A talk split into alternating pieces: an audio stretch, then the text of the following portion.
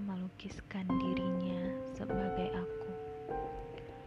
Keakuanku itu adalah cerminan sosok yang arogan, yang merasa bahwa menjadi diri sendiri adalah pilihan terbaik.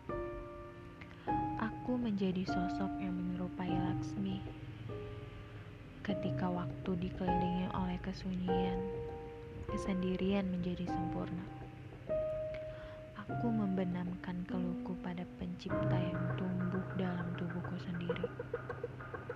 Aku melukiskan hidupku sebagai air sungai yang mengalir panjang. Di setiap perjalanan, aku selalu menghantam batu sungai besar dan kerikil. Namun, sebagai makhluk hidup, sang air terus saja mengalir hingga muara dan menemukan